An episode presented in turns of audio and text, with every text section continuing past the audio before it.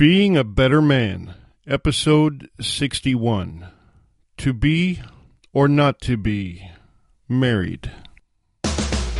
You have just entered a world governed by personal accountability where being a man is not an excuse for bad behavior, where complaints are not allowed, whining is forbidden, and excuses do not exist. Prepare to have your thoughts provoked, your ego challenged, and your character tested. It's time for Being a Better Man. Here's your host and fellow man in the trenches, Alf Herigstad.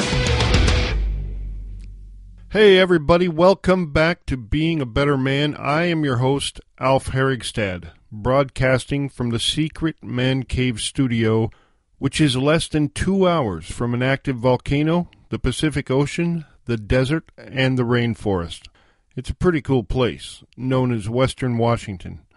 So last weekend, I had the honor and privilege of not only attending, but also officiating the wedding of two very dear friends, Maddie and Betsy. They're a great couple, and I'm really proud of them. It was an awesome weekend. I got to see lots of other friends too, but the whole undertone of marriage got me thinking that this is something I should address here. Should you, as a man, aspire to become a married man? It's really a loaded question, and the answer depends a lot on who you talk to. Relationships can be super tough. They can make you want to fake your own death and leave the country. I know, because I was in a relationship just like that one time. They can make you miserable beyond your wildest imaginations. However, a relationship with the right person can also enhance your life and make it great. A relationship with the right individual can actually make you a better person than you have the capacity to be on your own. Now, I know some of you are out there rolling your eyes, and to be honest, if someone told me that four years ago, I would have rolled my eyes too. By the time I met my wife, I was completely committed to being single for the rest of my life. I was a committed, confirmed bachelor. And you know what? I was super happy about that. I had had my fill of horrible relationships and I was done. I had come to believe that the right one was a complete myth, fabricated only to ensure the propagation of our species. I was really looking forward to going through the rest of my life only caring about me, doing whatever I wanted to, whenever I wanted to, without considering what someone else thought of it. I felt unshackled and liberated from the emotional anchor of a relationship. I felt like this right up to the very second that I met my wife. So, what happened? Well, I met my wife. I met her, spent a few hours with her, and my life hasn't been the same since that day. I can't explain it really. I spent the next three days arguing with myself about my bachelor status and wanting to be single. But it was stupid, and I knew it. I had met the mythical one that I had given up on. So why am I telling you this? I'm telling you this in order to establish for the record that it is possible. It does happen. A lot of you listening may have given up like I did. Others of you never believed it in the first place. Still others of you listening might be locked into a horrible relationship with the wrong person right this second and what I'm saying sounds like science fiction. That's okay. I get it. Wherever you are, I understand, because I've been there. Okay, so lucky me. I met the perfect woman and married her. Actually, what I'm here to tell you is that it was not luck. If I would have met her right out of high school, that would have been luck. I wish I could make you understand what hell I went through before I met my wife. I had so many lessons to learn. I had so much crap to wade through. I've had girlfriends that stole my car and all my money. I've had girlfriends that had serious substance abuse issues and mental illness, and some some were just plain mean. There might have even been a couple that were born without a soul. I'm not sure.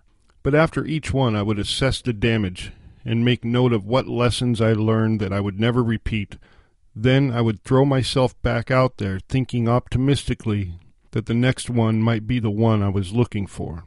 Time and time again, I would repeat this cycle. It sounds crazy, doesn't it? Why did I keep doing this? Well, partly I was looking for what my dad found. I was looking for the bliss I got a chance to witness firsthand in the marriage between my parents. I decided at a very young age that I was going to get married and be just as happy as my dad. So I ran out and married the first girl I could find when I was 19, got married, and, well, it didn't turn out so well. And after that, I just couldn't let go of that perfect image I had in my head of what marriage was supposed to be like. So I kept trying again and again and again. It's true, we all have lessons to learn in life, so all these failed relationships are not a complete waste of time, but they sure are not very fun either. It's also true that every once in a while two people meet when they're young and it turns out perfect. They live happily ever after the first time around.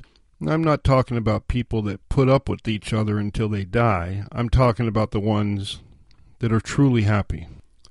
It might sound like I'm telling you that you are destined to endure a lifetime of misery before you ever meet the right person, if you get lucky. Well, it just sounds that way because that's not what I'm saying. I'm going to share with you something I learned, something my wife and I both learned, because she was in the same boat as me. She was also resigned to being single for the rest of her life. Here's what we learned. It's kind of a shortcut to happiness, if you can pull it off. For both me and my wife, nothing changed until we got to a place that we were completely happy with ourselves just the way we were. We stopped looking for a wife or a husband and instead were just working on ourselves and being happy with what we had. There was a magic moment when I became completely content with the idea that I was happy just being me. In that moment, with that peace, came the ability to recognize the right one when she showed up. Because I didn't have an agenda. I wasn't trying to accomplish anything. I wasn't considering my next move. I was just being happy me, and she was being happy her, and we were just getting to know another human. And in case you didn't know it, happiness is very attractive. We were irresistible to each other because we had both just met the happiest person we had ever met. So the shortcut I talked about is a theory of mine. In my theory, it says that regardless of your age, if you can somehow become completely content with yourself, if you can arrive at a place where your emotional health is self sustaining and not dependent on another person, if you can become genuinely happy, then you will be in the best position to meet the person that is right for you. You can disagree if you like, but I'm speaking from the position of a person that did just that. So back to the question I asked earlier. Should you, as a man, aspire to become a married man? I think the answer is yes, because a good marriage is a great thing. And if you want to have children, it's such a better experience when you have two loving parents working on it together because it isn't easy. So, yes, I think you should aspire to it, but I don't think it should be a goal or even an objective. It should not be something that you measure your worth against. Instead, make being happy your goal. Make being content with yourself and who you are as a man your objective. Commit to your own personal improvement in all areas because it's not until you can do that that you will have anything worth committing to someone else. To sum it all up, in other words, be a better man today than you were yesterday. Until next time, this is Alf Herigstad signing out.